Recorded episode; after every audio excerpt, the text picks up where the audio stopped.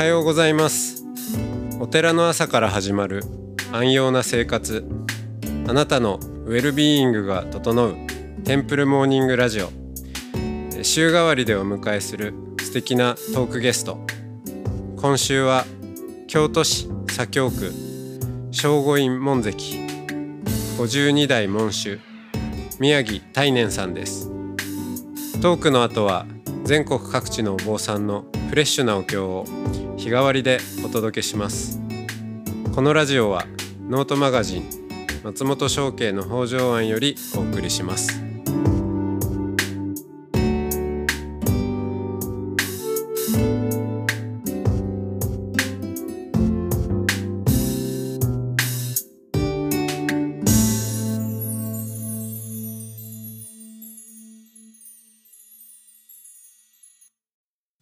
こちらの宗派では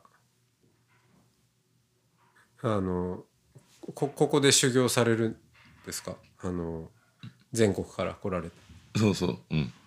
あの、お寺の指定指定の方たちええ。それは学寮というここの寮に入って2年間やることそれからそういう2年間も来れないのは短期で入るとええいうの両方あるんですよね。でここで一定の修行をし伝法を受けないと崩壊がつかない崩壊がつかないと総会が上がれないとうんいうことになるわけでですから最低の崩壊は履修するっていうのの元には修行があるんですよ。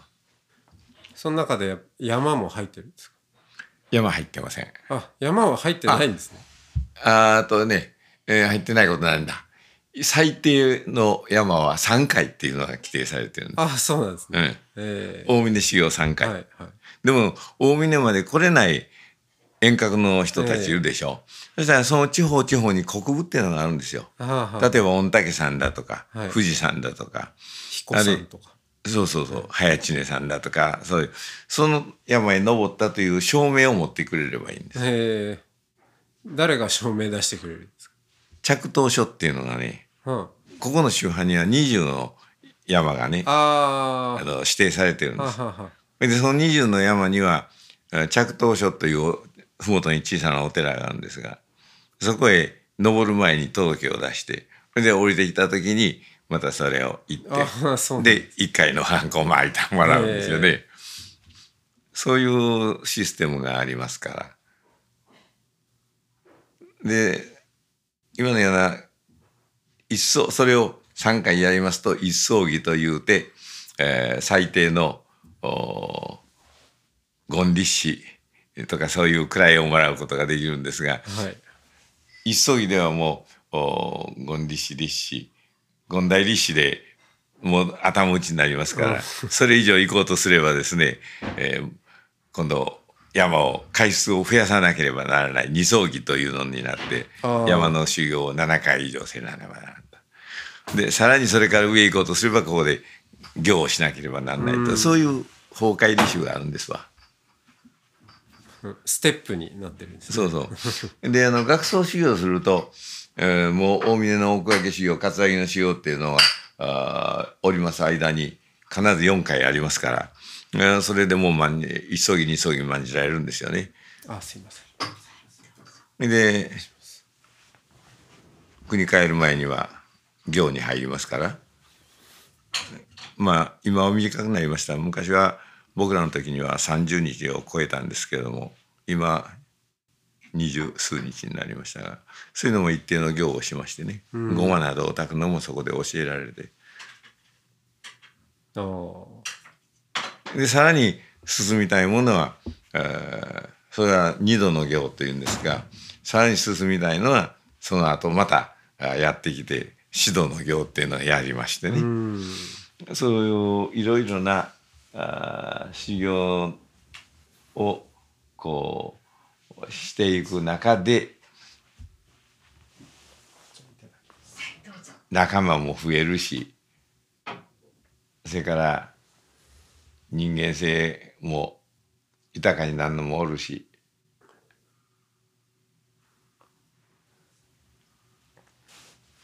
はい、えーこの山に入られていろんなことを、まあ、山から教わると。であの、まあ、最初に入られた時にはこうに25歳ぐらいだったっていうそうですね。ことですよね。うん。うんで、えーまあそんな中もう70とかもう大先輩の方。まあでも体力的には圧倒的に25歳の方がまああの、年齢的にはありそうですけども。でも、まあ、そこで、えーなかなか追いつけないという、そこをこうまあいろいろ結局それがあー体力だけじゃなかったということなんですかね。そうですね。あの体力だけでこう勝負をすれば仮に相撲でも取らせたら私が勝つでしょ。えでも歩くっていうのはね体力の問題じゃないんですよね。お歩き方歩き方の中にはおそういう山と同化して山と一体になってこういうとこではどういう足取りこういうとこではどういう手の使い方っていうのを得得していくというものがもちろん必要になるけれどももう一つは私は最初ですから多少おさっきお話ししたように生きがってカメラなんかも振り回しながら こうなんていうかな負けじっていうね、うん。えー慢最初からの慢心というものがね、っただろうと思いますね。うんつまり慢心ってのはあの心ね。でそういうものが逆に今度は焦りになって人が軽々と行くのを見てその人の心中がしんどい思いに耐えながら歩いてるのかもしれんけれども人が歩いてるのを見て負けじというそういう焦りが出てくるんでしょうね。うんいやどんどん心が乱れていくと。そうそうそう。それはもう確実に足の方の乱れに入ってくると。えーしかしあの心の乱れで言いますと、あの私ももう最まあ割と最近ですけどここの34年ですかねまあしその修験のその、えー賢者としてではないですけどそのまあハイキングというか、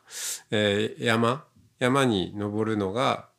あの、まあ、す好きになりまして、まあ、特になんかあの長男が 山が好きで逆にこう連れてかれるというか、まあ、連れてってあげるというか行ってるうちに結構私も影響を受けて好きになってきたんですけどただこれなかなか、まあ、日帰りですしね明るいうちに、えー登ってますからあれですけど。夜も暗いうちとか、えーもうなもうや山何泊もかけてとかあそれをまた一人でとか考えると、まあ、山ってあのお恐れっていう話がありましたけどやっぱ一人でいると怖いだろうなここって思うんですけど一人で行かれて怖くないんですか？大峰山脈を一人で歩くというのも何回かやりました。あの奥掛けじゃなしに脇道から入ってね、えー山中で泊まったこともありますが、お怖いっていうより何か霊気を感じるんですよ。ああことに、えー小の岩屋っていう固定したところを挙げますとここは昔からですね日蔵上人があこもったとかいうふうな話が伝わっているところなんですが、えー冥界入っていく入り口洞窟。そこに私こもりました時ね、うん。たった二晩しかこもらなかったんですけども。ああそそのど洞窟に寝起きするわけですそうですそうです、うん、夜は寝るんじゃなしに夜起きてそして18道という法があるんですよ。お不動産を関連して手法する。ごまを炊くんじゃないんですけどもそれを行うとりますとね後ろに誰か立ってじっと僕を見てるんですよ。怖い。で視線を感じるっていうか気配感じるんです。で確かに、えー、怖いって言いますか異様を感じるんですね。時間帯で言うとそうねいつもあれを始めたんが真夜中だから午前1時かね。そんなもんでしょうね。ねし深夜。本当に夜も。ちょうど日の変わる時からやるんですよ。11時半ぐらいから始めましてですね。そしてあの不動年中も送りまして終わるのがあきちんとやりますと2時頃に終わりましょうか。そこにこうせ背中に背後に人が立ってる見とる時間帯に。ええ、で見たいんです ところが見たいっていうのはもうすでにもうお年中繰りながらですね完全にお年中に神経いってないんですよ。はい、それからあの離れるそういう見られているっていう神経から離れるためには必死こいてそれから離れるまで年中来るっていう形になりますからまたの年中食ってるうちに離れるんですけどね。ですから時間がどんどん経過していってしまうんですがおそらくそれはその洞窟で昔からさっきの大僧正行村だとか、うん、もうそこへこもってますからね。いろんな人の念が、えー、残ってんじゃないだろうかなと、うん、いう気がしましてね。じっと見られてるというね。うん。最初から意識してそんな行に入るわけじゃないんだけども、入っているうちにほっと気がつくと、後ろに立っている気配がするんです。うん。で、そういうふうな、ああの、怖さっていうのはありましたけれども。いや、十分怖い。一人で、ただ、全身基地で、あの、避難小屋幼児合宿だとか、まあ、小さな宿の小屋があるんですがその小屋へ入った時っていうのは別に、えー、疲れ切って、えー、飯食って寝てしまったらもう朝までになってしまってね怖いっていうのはないですね。えー、でも山ってなんかいろんな音が聞こえてきますよね。あそれはもう実に多くの音が聞こえますね。でも自然の音ですから、はい、それは。まあ動物の鳴き声も聞こえますし。うん、それもその自然の山の中の、はい、一部分でね木の葉が擦れるのと同じですからね。まあ一番よく聞こえるのはイノシじゃなかった鹿が一番よく聞こえます。熊なんて聞こえたことないですけどね。熊は 熊は聞こえたら危ないですね。うん、ですけども彼らもよく出会います鹿にも。ええ、はい、でも彼らはあの彼らのテリトリーで生きてるんでそこへ我々、えー、があ入ってきても特に危害を加えるという、まあ、彼ら弱い方ですからね鹿などは逃げることはあっても襲いはかかってこないし。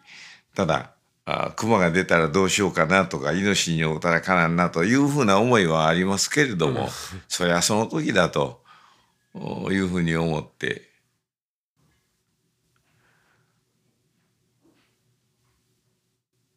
思わず人に出た時なんか逆にドキッとすることが それはその時一瞬ですけどね。えーいやそうですか。その山伏の要素としてあの伺ったそのや薬草とか漢方的なことっていうのは何かあの学ばれる機会があるんですか？これは山の中に生きていなければ学べないんじゃないのかなという気がするんですが、うん、えー、教えられたことはねすり切り傷切り傷っていうまあ外傷ですね、えー、そういうのの血止めを教えてもらいましたし自分でもやってみました。はい、生えている雑草、はい、何でもいいから3種類取ってきてですねその草をギューッとこう潰すんですよ。手手で手でこうすり手の中でこう潰すんですね。石のどで潰したっていいんですけど要するに薬草の3種類混ぜた汁を出すんです。それを傷口にこう塗っていくんです。もう血が止まるんですよ。へこれはあの必ず。必ず。必ず。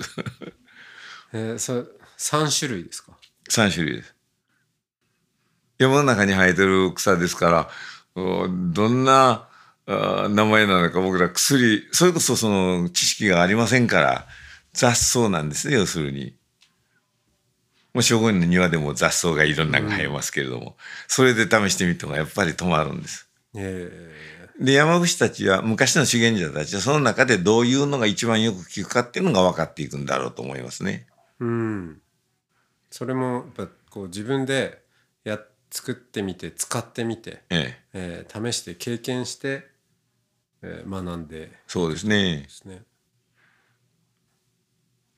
だからもしもトリカブトみたいなものをその中に使ったら大変だろうなとは思いますけども。そうそうですそれは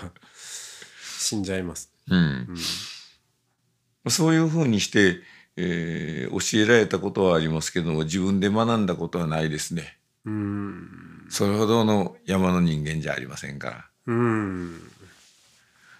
ですから山の中であの単独で、えー、野小屋に泊まったりする時でも吹きの塔を取ると聴衆になれば吹きの塔を取るとかあ道端に、えー、生えてきてたつくしを積んでいくとかあいうようなものを持ってですねそれを晩飯のビタミンに補給にするというふうなことやりますけどね。薬草じゃないですから。ええー、ああそうか。山伏が山に入るのはえっ、とその狩猟採集とは全然そこは重ならないですもんね。狩猟？あのその何かこう取ってくるわけじゃないんですよね山に入って。取ってくるんじゃないんです。例えば、えー、早春だったら、えー、いろんなものが出てきますけれどもそれを採集するのは山伏の仕事じゃないんです。じゃないですね。はい。それ山の中で命をつなぐためには取ったでしょうけどもつまりそれはなりわいにならないから。はい。うん。まあ私が歩いたっていうのは経験はね、えー、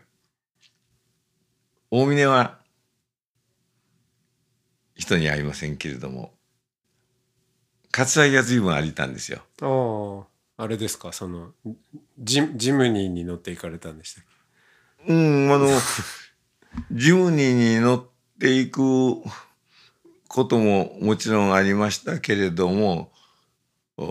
京塚をずっと求めてそれの古い資料を手にして、えー、資料を追って歩いてた時は電車で行ってます。ああなるほど。元に戻れジムに降りたところへ戻れませんから。そうですね。そうですね。はい。あのジムに乗っていく時にはせいぜい一泊ぐらいです。そうですね。はい。でそういった時はあ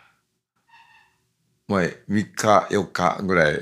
歩きますからリュックもその当時は30キロぐらい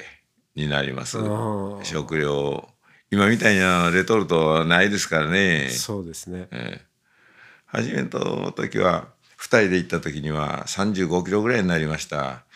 あのテントもキャンバステントでしたからその頃は、えテントそのものがあの重いですね。重いですよ、あの支柱を木製のつなぐんですからね、でもまあ30キロも持ってその調査をするもんじゃないなと思いましてねであの荷物はできる限り少なくしていくようにはなりましたけども、おまあですから泊まるのはできる限り桂木なんてな里山ですからはいちょっと歩けば野小屋があったりはい工事小屋があったりするんですよ。そこへ潜り込んでねうん寝るんです。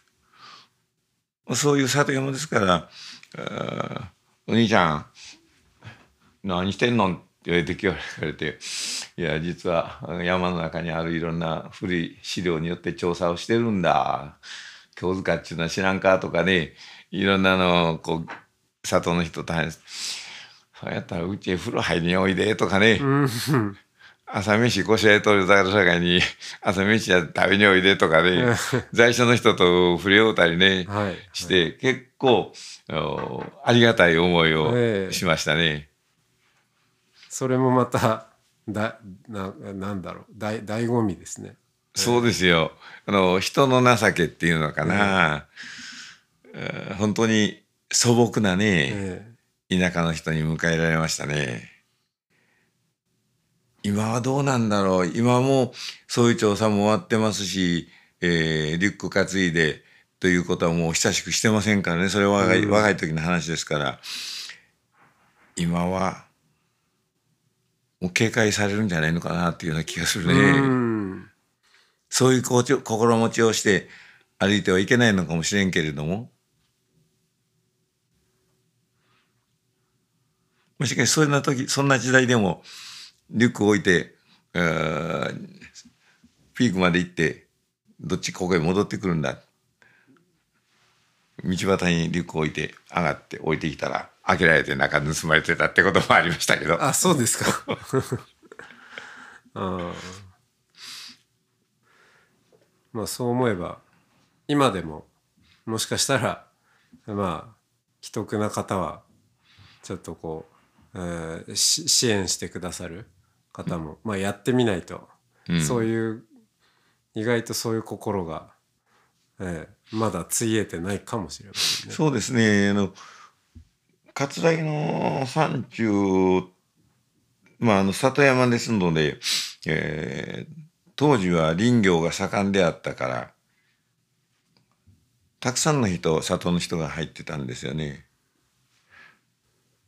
もうちょっと下の方で、えー農業の地域へ入っていって、野小屋で泊まったら、あるいは、そういう人情に触れるかもしれませんね。はい、ありがとうございます。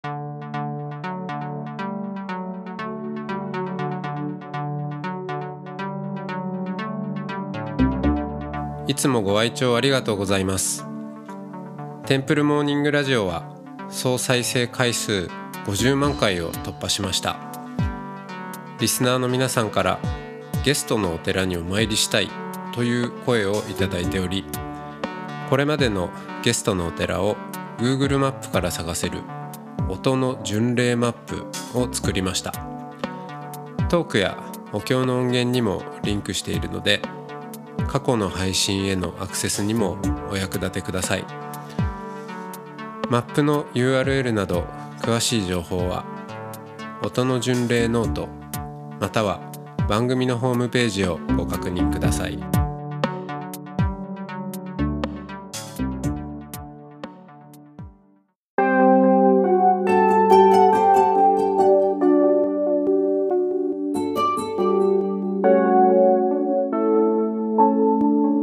ここからは音の巡礼のコーナーです。全国各地のお坊さんのフレッシュなお経を日替わりでお届けします。登場するお経やお坊さんに関する情報はノートマガジン音の巡礼をご覧ください。トークゲストへのメッセージやお経の感想などもノートマガジン音の巡礼ウェブサイトのコメント欄でお待ちしております。それでは今朝も音の巡礼へいってらっしゃい。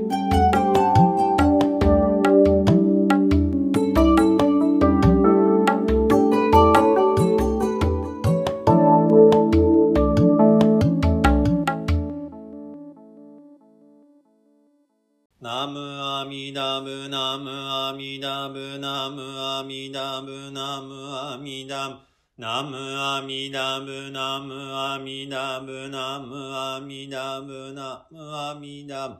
ナムアミダブツナムアミダブ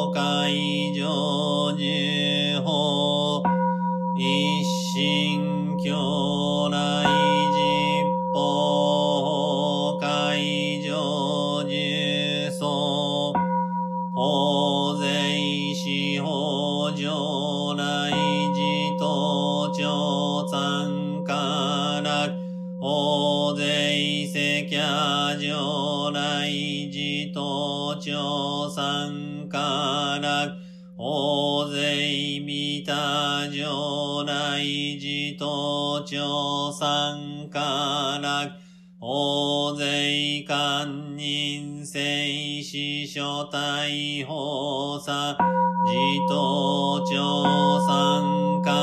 楽画釈所蔵所悪語海へ無視頓人知重心語意思少々一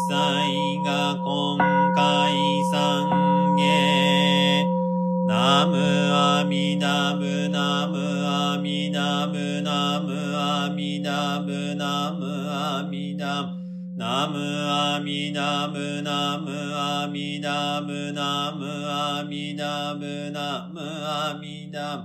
ナムアミダブツナムアミダブ無常人人未妙法。百千万語難が根検門徳十字。願下如来真実義我言長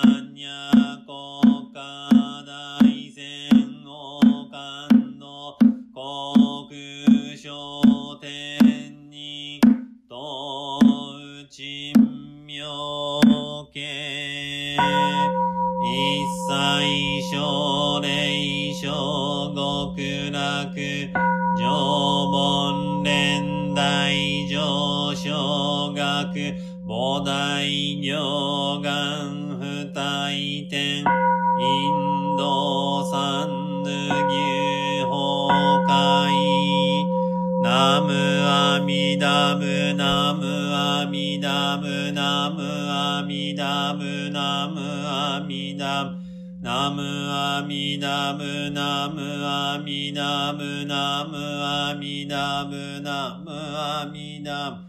ナムアミダムツナムアミダム。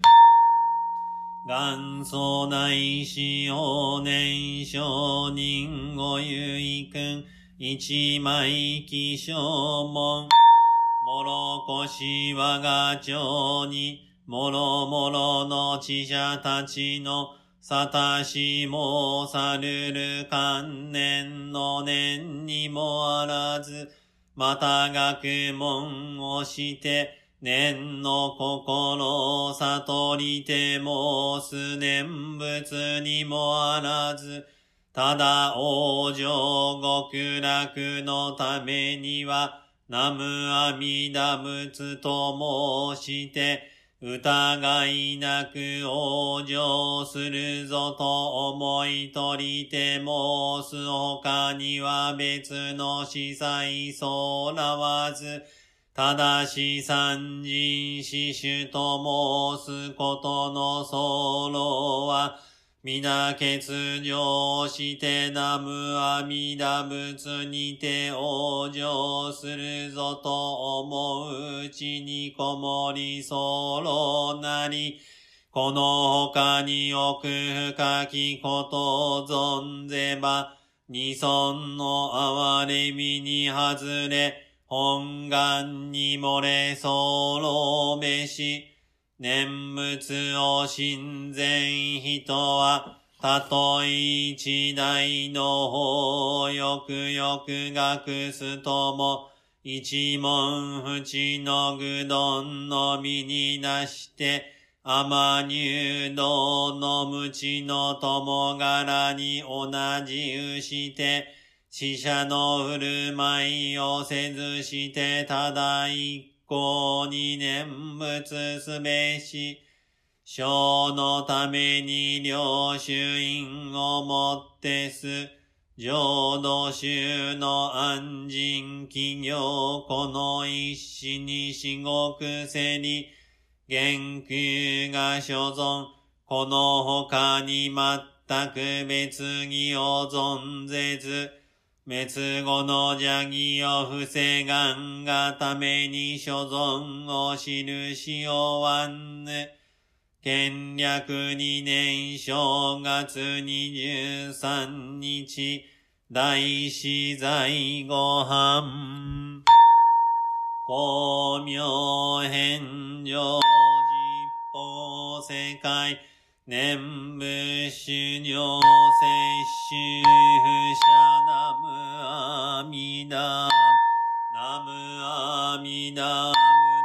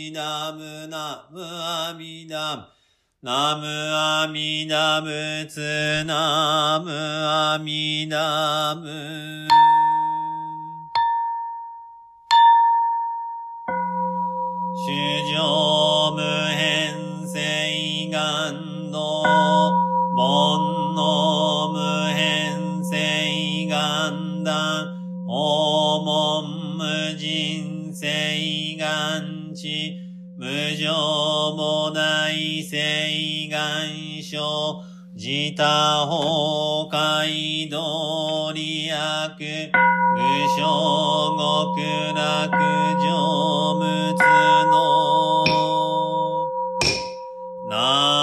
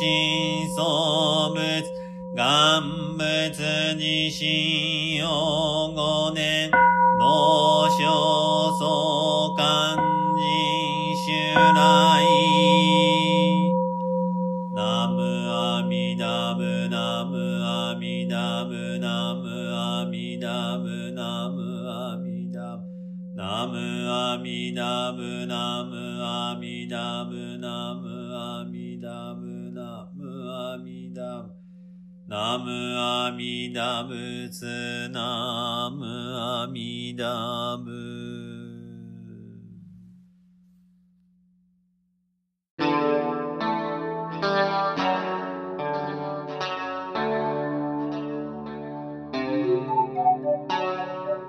このポッドキャストは